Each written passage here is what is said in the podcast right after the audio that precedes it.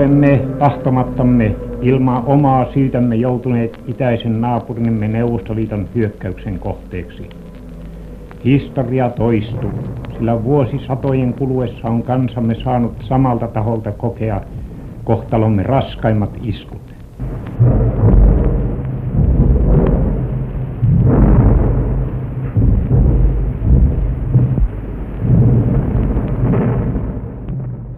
Marraskuun 13. päivänä vuonna 1939 Suomen neuvottelijat J.K. Paasikivi ja Väinö Tanner lähtivät kotiin Moskovasta kolmansien alueluovutusneuvottelujen jälkeen. Heidän käsityksensä oli, että neuvotteluissa oli vain tauko, ne eivät olleet katkenneet. Suomessa jäätiin odottavalle kannalle. Jopa osa rajaseudulta evakuoiduista ihmisistä sai palata takaisin kotiinsa. Myös koulut saivat jatkaa toimintaansa.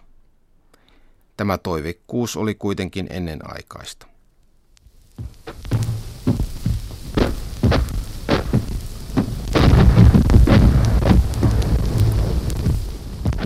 Leningradin sotilaspiirin esikunta ilmoittaa, että marraskuun 26. päivänä kello 15.45 yhtäkkiä Suomen alueelta avattiin tykki tuli Neuvostoliiton joukkoja vastaan, jotka olivat kilometrin päässä Mainilasta luoteeseen. Suomalaiset ampuivat seitsemän tykilaukausta. Kolme punasotilasta ja yksi aliupseeri saivat surmansa, sekä seitsemän punasotilasta, yksi aliupseeri ja yksi aliluutnantti haavoittuivat. Leningradin sotilaspiirin ensimmäisen divisionan päällikkö Eversti Tihomirov on lähetetty paikalle tutkimaan asiaa. Provokaatio on herättänyt mitä suurinta suuttumusta niiden joukkojen keskuudessa, jotka on sijoitettu seuduille, joita vastaan suomalainen tykistö ampui. Näin Neuvostoliiton tietotoimisto taas uutisoi Mainilan laukaukset 26. päivä marraskuuta. Kaksi päivää myöhemmin Neuvostoliitto sanoi irti maiden välisen hyökkäämättömyyssopimuksen ja katkaisi seuraavana päivänä diplomaattisuhteet.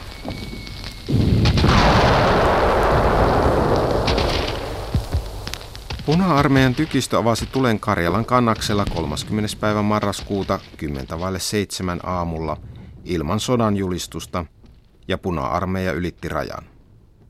Ensimmäisen päivän aikana Neuvostoliiton ilmavoimat pommittivat Suomessa 16 paikkakuntaa, muun muassa Helsinkiä kahdesti.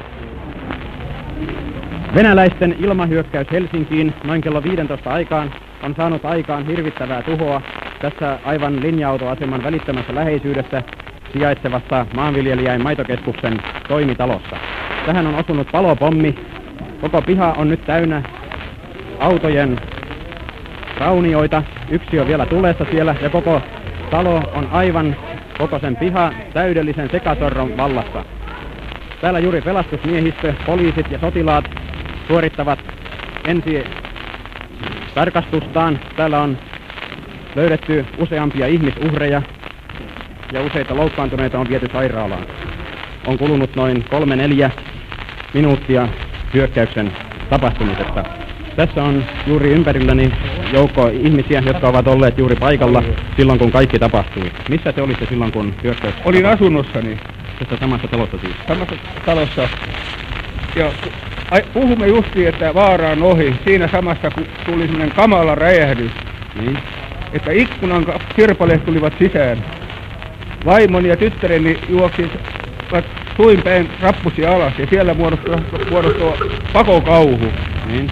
Menimme kellarin suojakammion kautta, mutta sieltä tuli kaasut vastaan. Luultavasti termittikaasun vai fosforikaasun tuoksu, se oli niin kamalan kova ja liekit vastaan. Täytyimme hakea toista tietä niin. yli pihan.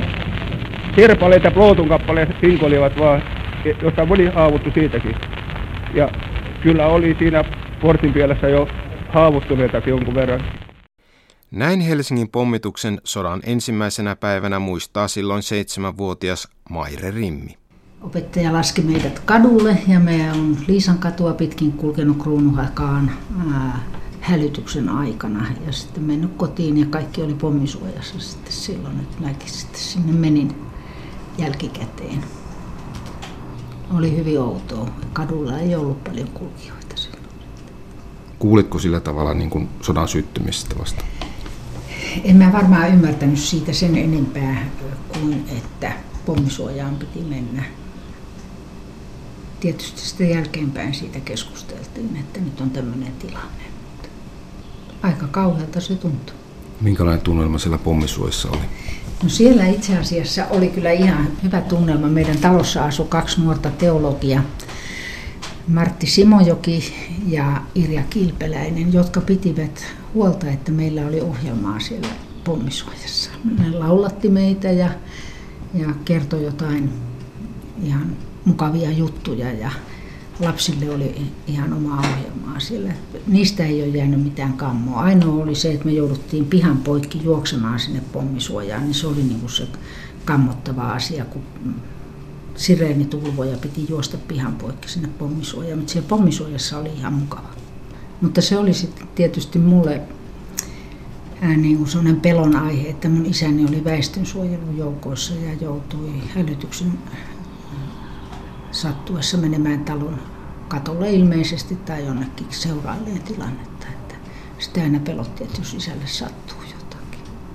Sota siis syttyi neuvotteluista ja lähestyvästä talvesta huolimatta. Toisaalta se oli yllätys, toisaalta ei. Näin asian näkee Helsingin yliopiston historian professori Henrik Meinander.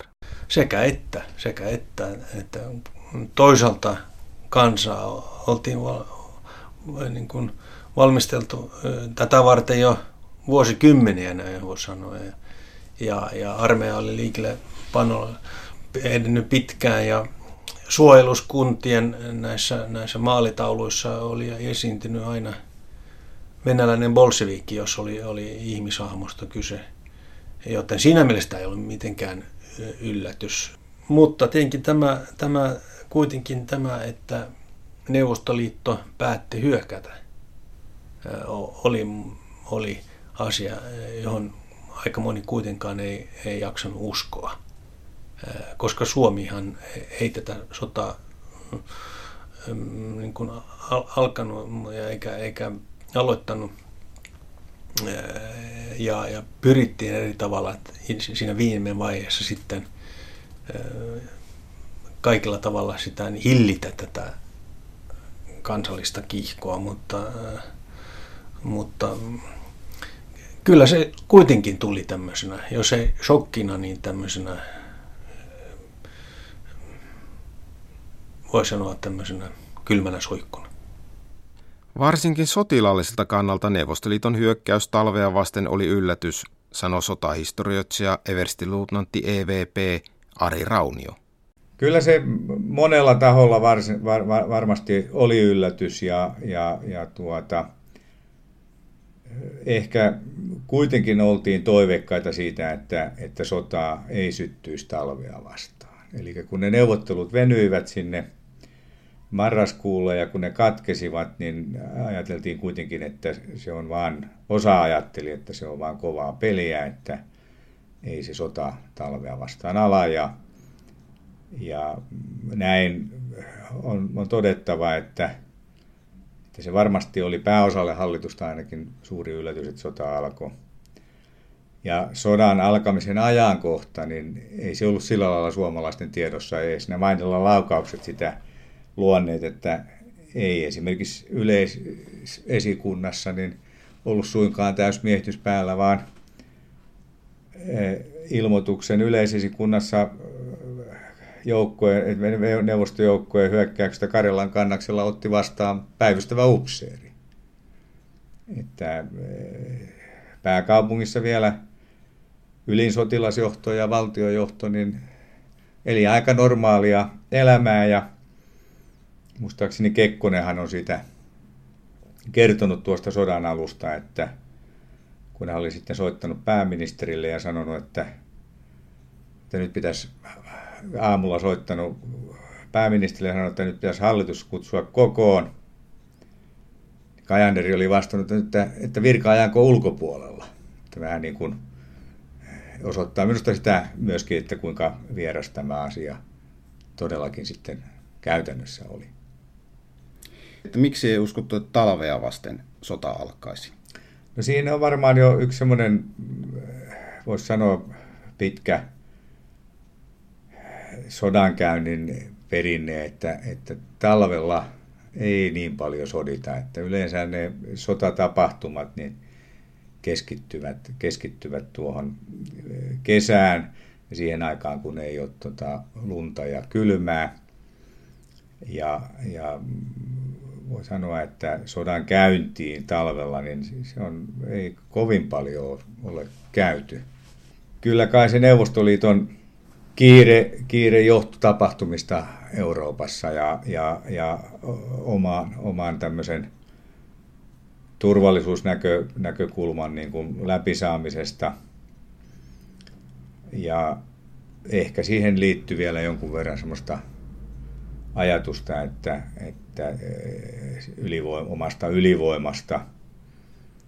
Että ja ehkä vielä keskeisenä vielä se, että Neuvostoliitossa varmaan ajateltiin, että tuosta sodasta selvittäisiin niin lyhyessä ajassa, että varsinainen talvi ei vielä ennättäisi tullakaan. Että olihan Neuvostoliitolla jo ehkä omalta osaltaan väärä kuva sodan käynnistä sen Puolan hyökkäyksen seurauksena, kun he lähtivät Puolaan syyskuun lopulla, niin siellähän ei sitten sitä vastarintaa enää kovin kovaa ollut. Puolahan oli jo sotinut lähes kolme viikkoa Saksaa vastaan siinä vaiheessa. Vaikka Neuvostoliiton hyökkäys tulikin ehkä yllätyksenä, niin sen jälkeen Suomessa reagoitiin välittömästi. Tasavallan presidentti Kyösti Kallio nimitti sodan ensimmäisenä päivänä Mannerheimin puolustusvoimien ylipäälliköksi. Silloinen valtiovarainministeri ja alueluovutusneuvotteluihin Paasikiven rinnalla osallistunut Väinö Tanner esitti, että oli välttämätöntä vaihtaa hallitusta. Jo seuraavana päivänä uusi hallitus oli nimetty ja aloitti toimintansa. Pääministeriksi nousi Risto Ryti Suomen Pankin pääjohtajan paikalta. Pois hallituksesta jäivät pääministeri Kajander ja ulkoministeri Erkko, jonka korvasi Väinö Tanner. Tästä ripeästä hallituksen vaihdosta kertoo kansallisarkiston tutkija Kauko Rumpunen.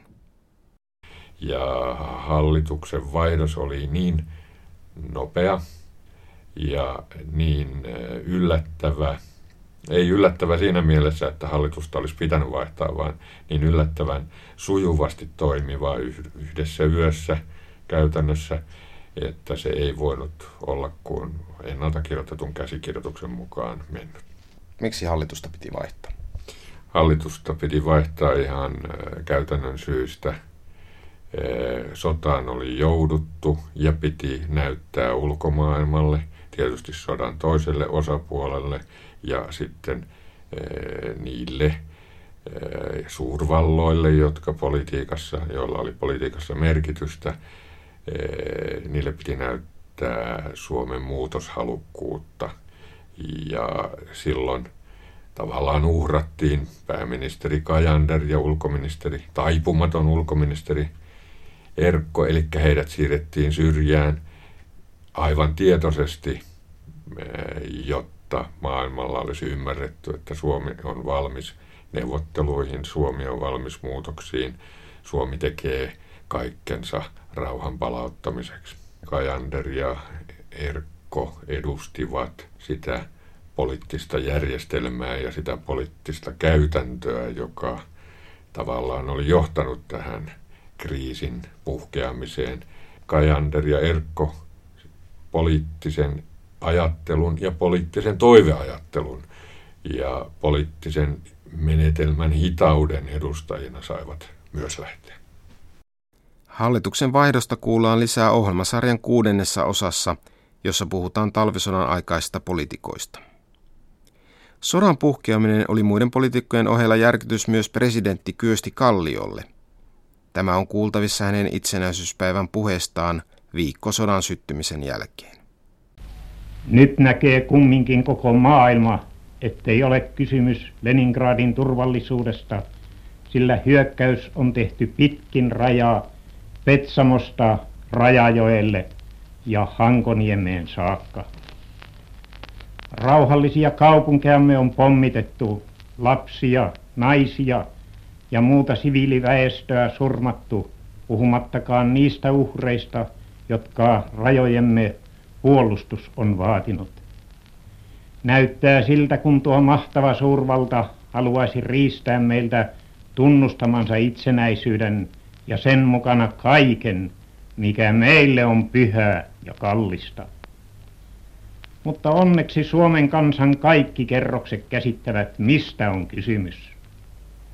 Ja epäilemättä ulkopuolella maamme rajojenkin ymmärretään, että samalla kun Suomen kansa suojaa kotejaan ja itsenäisyyttään, samalla se suojaa länsimaista sivistystä, jonka suojamuurina se on aina saanut olla Pohjolassa. Jännittyneenä odottaa Suomen kansa, sallivakko muut kansat tapahtua tämän suunnitellun tuhon. Yksityisten, jopa eräitten valtiomiestenkin myötätunto on jo ilmennyt liikuttavalla tavalla hyväksemme. Mutta suurimman tunnustuksen ansaitsee oma kansamme, joka tyyneenä ja yksimielisenä seisoo suojaamassa kotejamme ja isäimme perintöä. Presidentti Kallio viittasi puheessaan Suomen kansan kaikkiin kerroksiin ja kuinka kansa seisoo yksimielisenä suojaamassa kotejamme. Tämä ei ollut mikään itsestäänselvyys. Eihän kansalaissodan haavoista ollut kulunut kuin parikymmentä vuotta. Talvisodan yhtenäisen hengen muistaa silloin 17-vuotias sodassa mukana ollut Olavi Eronen. Se oli kaikkien puheessa, kaikkien puheessa niin oli se yhteinen ajatus, että silloin jokainen joutui tavallaan esittämään kantansa ja ja se oli jo semmoinen, jossa haluttiin tehdä, eikä katsoa, että kun kaveri tekee, vaan että jokainen pyrkii niin kuin itse tekemään. Kyllä se oli omalaatuinen henki. Tässä voi kertoa yhden tarinan, joka kuvaa myöskin tämmöistä, sanoisin kuin J11 tässä rykmentissä helsinkiläisiä, jossa oli täältä Sörnästä ja kaupungin ja mistä nyt oli, niin sota oli syttynyt joulukuun, se oli toinen tai kolmas päivä, niin Rykmentin valistusupseeri El Arvi Pojärvi, hän on tuttu henkilö.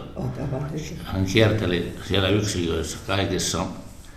Sitten hän tuli meidän komppanian komentopaikalle, kun minä olin päässyt jo mukaan siihen, niin me muistan, kun hän tuli, istui vielä minun vieressä siinä halon päällä ja kertoi, että minulla oli tässä mielenkiintoinen tapaaminen äskettäin, kun tässä kierroksella tuli juuri, että minä menin sinne yhteen komppaniaan ja sitten oliko se Telttama ja Korsonen muista kumpi, niin kysyin sitten mieheltä, että no niin miehet, että nyt on sota syttynyt, että mitäs nyt tehdään. Niin sieltä nousi semmoinen henkilö kuin Kersnotti Arre Saarinen, joka on varmaan tuttu Jaha. nimi. Niin Arre Saarinen nousi ylös sieltä istualle ja sanoi, meillä ei ollut mitään hätää, kun Mannerheim on nyt meidän puolella. Tämä on totta. Ja tämä kuvasi sitä henkeä, kaikki oli yhtä mieltä. Ja se oli kiva tunne se, että elintaso Suomessa oli just 30-luvun lopulla noussut niin huimasti, että sen jokainen työmieskin näki, että nyt on hyvä. Kyllä, kun sieltä pula-ajasta 30-luvulla mm, 30 ajan selvittiin, niin se oli noussut niin hyväksi, että oli mitä puolustaa. Ja, ja sitten kun tämä YH-aika kun kaikki oli nyt samalla asialla, niin, niin kaikki yhdessä kokivat sen, että tätä, tätä kyllä kannattaa puolustaa. Ja se, se oli niin kuin, oikeastaan se YH-aika oli niin kuin iso lahja sille, että ja sehän levisi, levisi sitten kotirintamalle.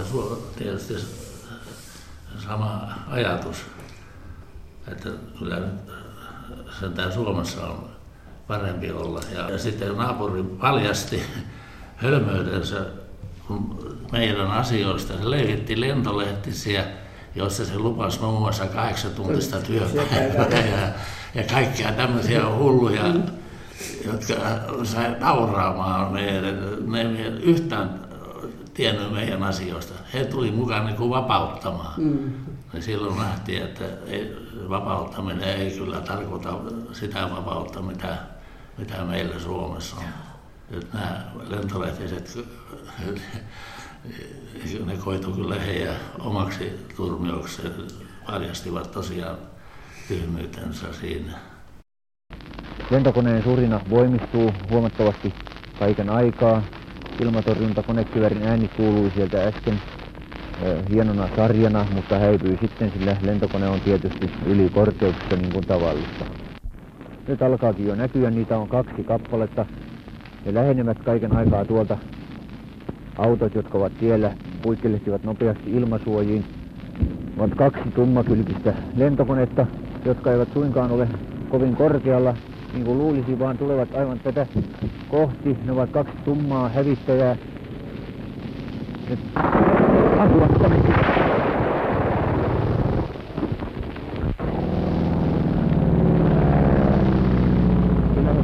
sarjan juuri tässä kohti konekiväärillä. Miehet riensivät nopeasti sirpalesuojien ympäriltä, niin minä en kerinyt muuta kuin pistää kuin tähän. Ampuvat juuri meidän radioautoamme kohti. Jatkavat ammutaan suokolla. Kaikki heittäessä nopeasti kukaan ei liikku. Tulevat aivan puun laskua yläpuolella. Nyt minäkin juoksen Sirpolle suojaan kuin lähelle, mikäli aikaa siihen on. Koitan saada kuitenkin tämän johdon mukana, niin että voin kertoa tunnelmia sieltä. Sota alkoi Jäämeren ja Suomenlahden välisellä rintamalla lähes kaikissa suunnissa, maalla ja ilmassa. Päärintama oli kuitenkin Suomen ennakointien mukaan Kaakossa Karjalan kannaksella, jonne suomalaiset olivat keskittäneet joukkoja jo lokakuussa. Sotahistorioitsija Ari Raunio. Voisi sanoa näin, että Suomessa oli nähty ennen talvisotaa, että päärintama on Karjalan kannas. Ja Karjalan kannakselta on lyhin tie pääkaupunkiseudulle. Ja Karjalan kannas myöskin maastollisesti e, loi edellytyksiä suurempien joukkojen käytöllä, tai oli edullinen suurempien joukkojen käytöllä, koska siellä oli suhteellisen tiheä tiestö, siellä oli rautateitä. Ja toinen tällainen e, hyökkäysalue, joka nähtiin, nähtiin merkittävänä, niin oli Laatukan ja Suojärven välinen alue, jossa oli jonkun verran tiestöä, oli rautatietä ja, ja sitä kautta oli sitten tie Sortavalaan ja Joensuuhun. Ja sitten oli pitkä, voi sanoa erämaarintama-alue sieltä Suojärveltä aina Jäämerelle saakka, jossa, vain, jossa rajan yli tuli vain yksittäisiä teitä, jotka eivät olleet sidoksissa toisiinsa.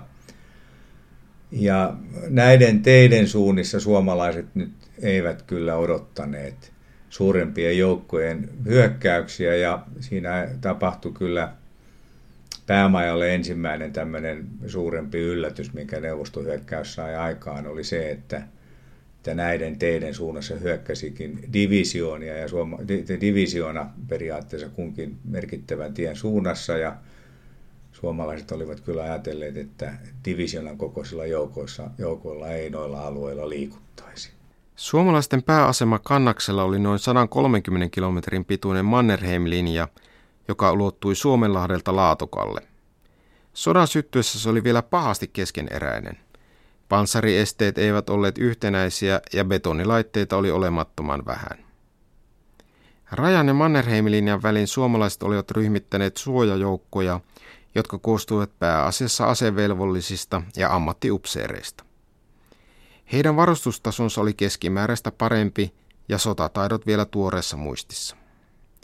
Sodan ensimmäisenä päivinä suomalaiset perääntyivät ja polttivat mennessään taloja suoja-alueelta – näin tämän muistaa silloin 17-vuotias Olavi Eronen. Kun sitten tämä sotavaihe alkoi, niin minä olin tyytyväinen siitä onnellinen, että ei tarvinnut lähteä evakkoon, että pääsin mukaan talvisotaan.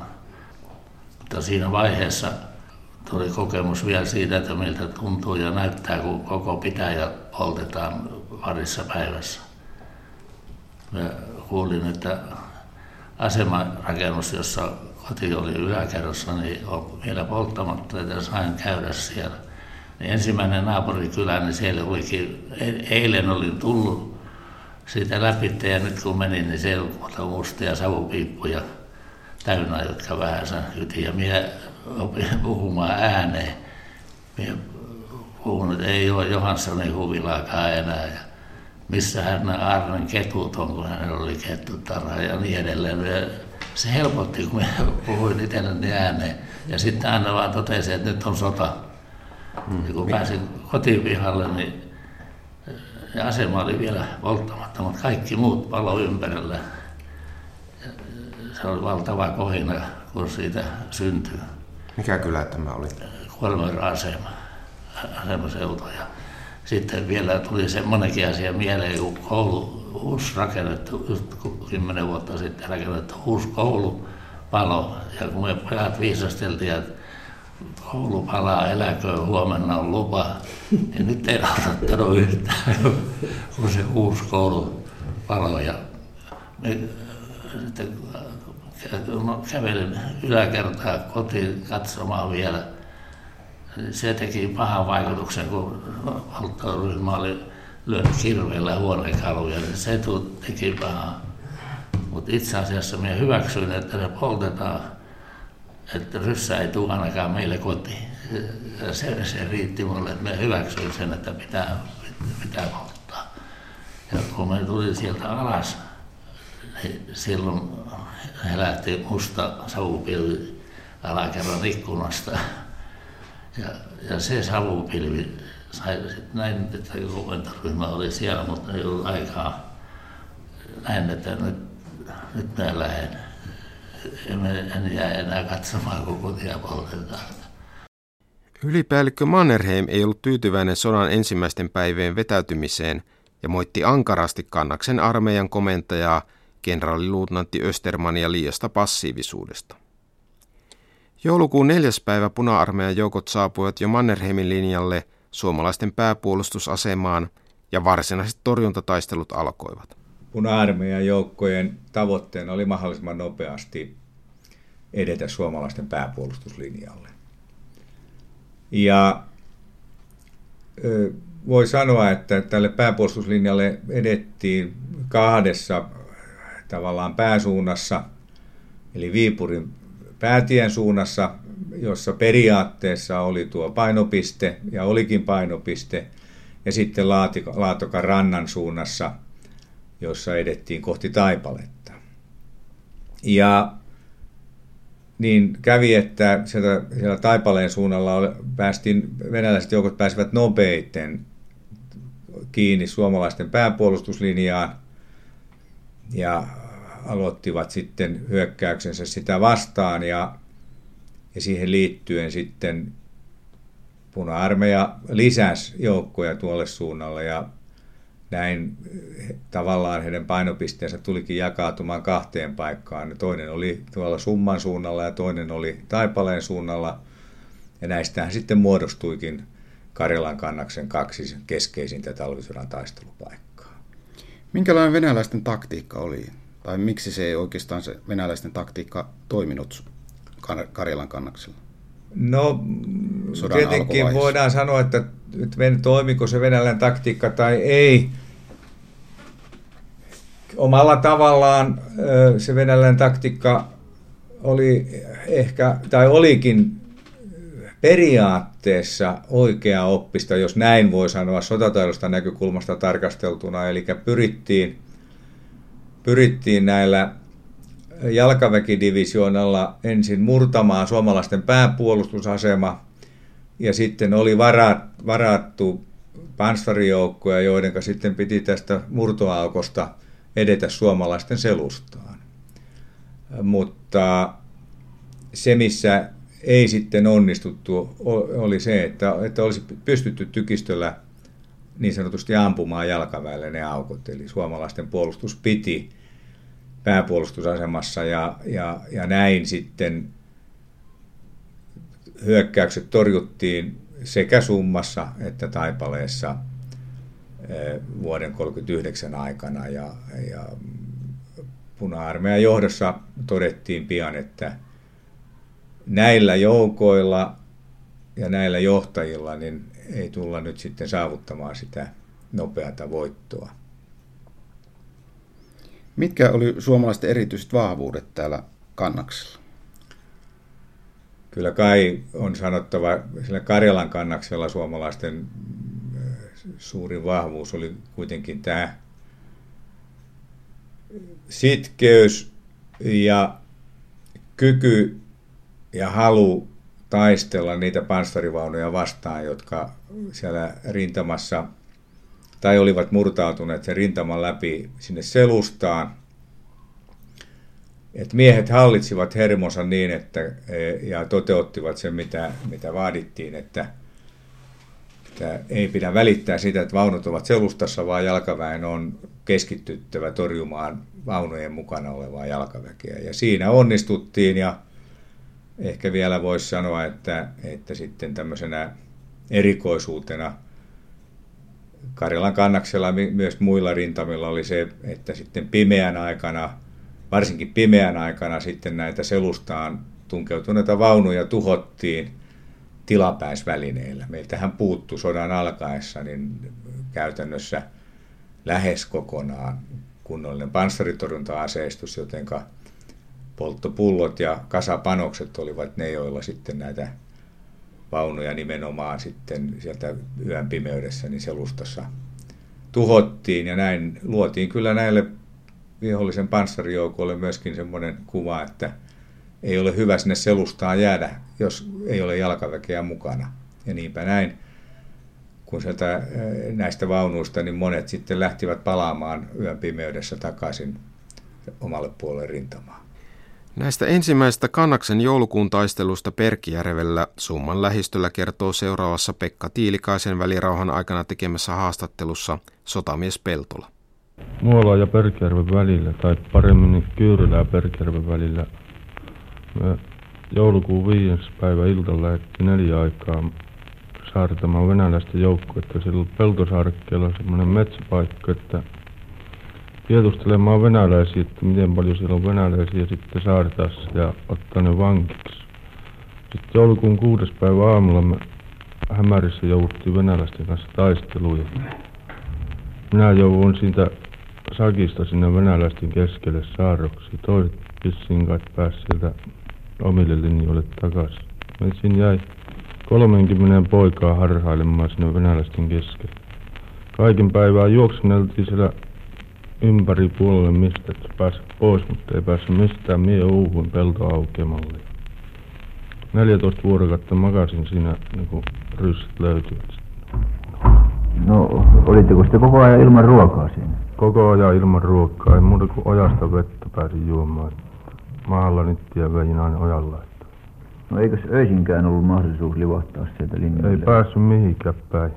Aina tuli joka yö hyökkäysvaunuja ajella ohite ja venäläistä sotilasta, ettei pääse minnekään puolelle kulkemaan. Jalat on siksi heikossa kunnossa, ettei ne enää pitänyt päällä ollenkaan, muuta kuin mahallaan vaan.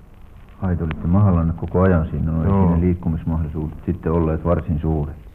Ensimmäisen merkittävän torjuntavoiton suomalaiset saavuttivat kuitenkin Laatukan pohjoispuolella Tolvajärvellä joulukuun toisella ja kolmannella viikolla. Sen avulla estettiin muun muassa puna-armeijan iskulaatukan Karjalassa taistelleiden suomalaisjoukkojen selustaan. Suojärven pohjoispuolellahan syntyi sitten tämä talvisodan ensimmäinen merkittävä suomalainen voitto. Eli Tolvajärven Ilomantsin suunnalle muodostettiin Eversti Talvelan johtoon osasto sitten ryhmä Talvela, joka eteläisemmässä suunnassa, Tolvajärven suunnassa, saavutti suomalaisten ensimmäisen merkittävän voiton, eli löi neuvostoliittolaisen divisionan Tolvajärvellä ja jatkoi sen jälkeen hyökkäystään Ägläjärvelle, valtasi Ägläjärven ja eteni vielä eh, sinne Suojärven pohjois, pohjoispään tasalle Aittojoelle, johon sen hyökkäys sitten pysäytettiin. Mikä merkitys tällä Tolvajärven taistelulla oli suomalaisilla? Mä luulen, että Tolvajärven taistelun yksi suurimpia merkityksiä suomalaisille oli se, että se oli talvisodan ensimmäinen merkittävä voitto ja se antoi semmoisen uskon, että alivoimaisillakin joukoilla voidaan ylivoimainen ja varsinkin raskaiden aseiden osalta ylivoimainen vihollinen lyödä. Ja suomalaisten menestyshän tavallaan jatkui sitten aika pian Tolvajärvenkin jälkeen. Joulukuun lopulla suomalaisjoukot pystyivät valtaamaan takaisin Suomussalmen, jossa lyötiin yksi neuvostoliittolainen divisioona ja heti kohta sen jälkeen tuon neuvostodivisioonan avuksi rientänyt toinen neuvostodivisioona käytännössä tehtiin taistelukyvyttömäksi Raatteen tiellä tammikuun alkupäivinä. Ja noista Everst, silloisen Eversti Siilasvuon joukkojen taisteluista muodostuikin sitten tämmöinen suomalaisen sotahist, talvisodan sotahistorian merkittävin, merkittävien voitto. Menestystä suomalaisilla oli ehkä osin tästä Tolvajärven suunnan tapahtumista liittyen, osin sitten onnellakin ja osin taidolla sitten Sallan suunnalla, jossa venäläisten hyökkäys pysäytettiin Kemijärven itäpuolelle ja ilmeisesti suomalaisten vastatoimet, vastahyökkäykset, mutta myöskin ilmeisesti tapahtumat Suomussalmella olivat sen takana, että puna-armeijan johto antoi käskyn näille joukoille sitten vetäytyä sinne Märkäjärven, eli nykyisen Sallan kirkonkylän tasalle. Ja onnekka sitten rintama jähmettyi talvisodan loppuun saakka.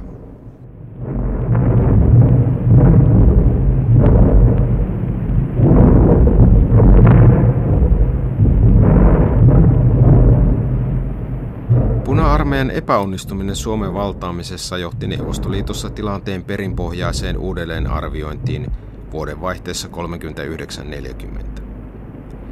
Taistelutoiminta laantui lähes kuukaudeksi ja Suomea vastaan alettiin ryhmittää uusia joukkoja. Tästä kuulemme ohjelmasarjan seuraavassa osassa.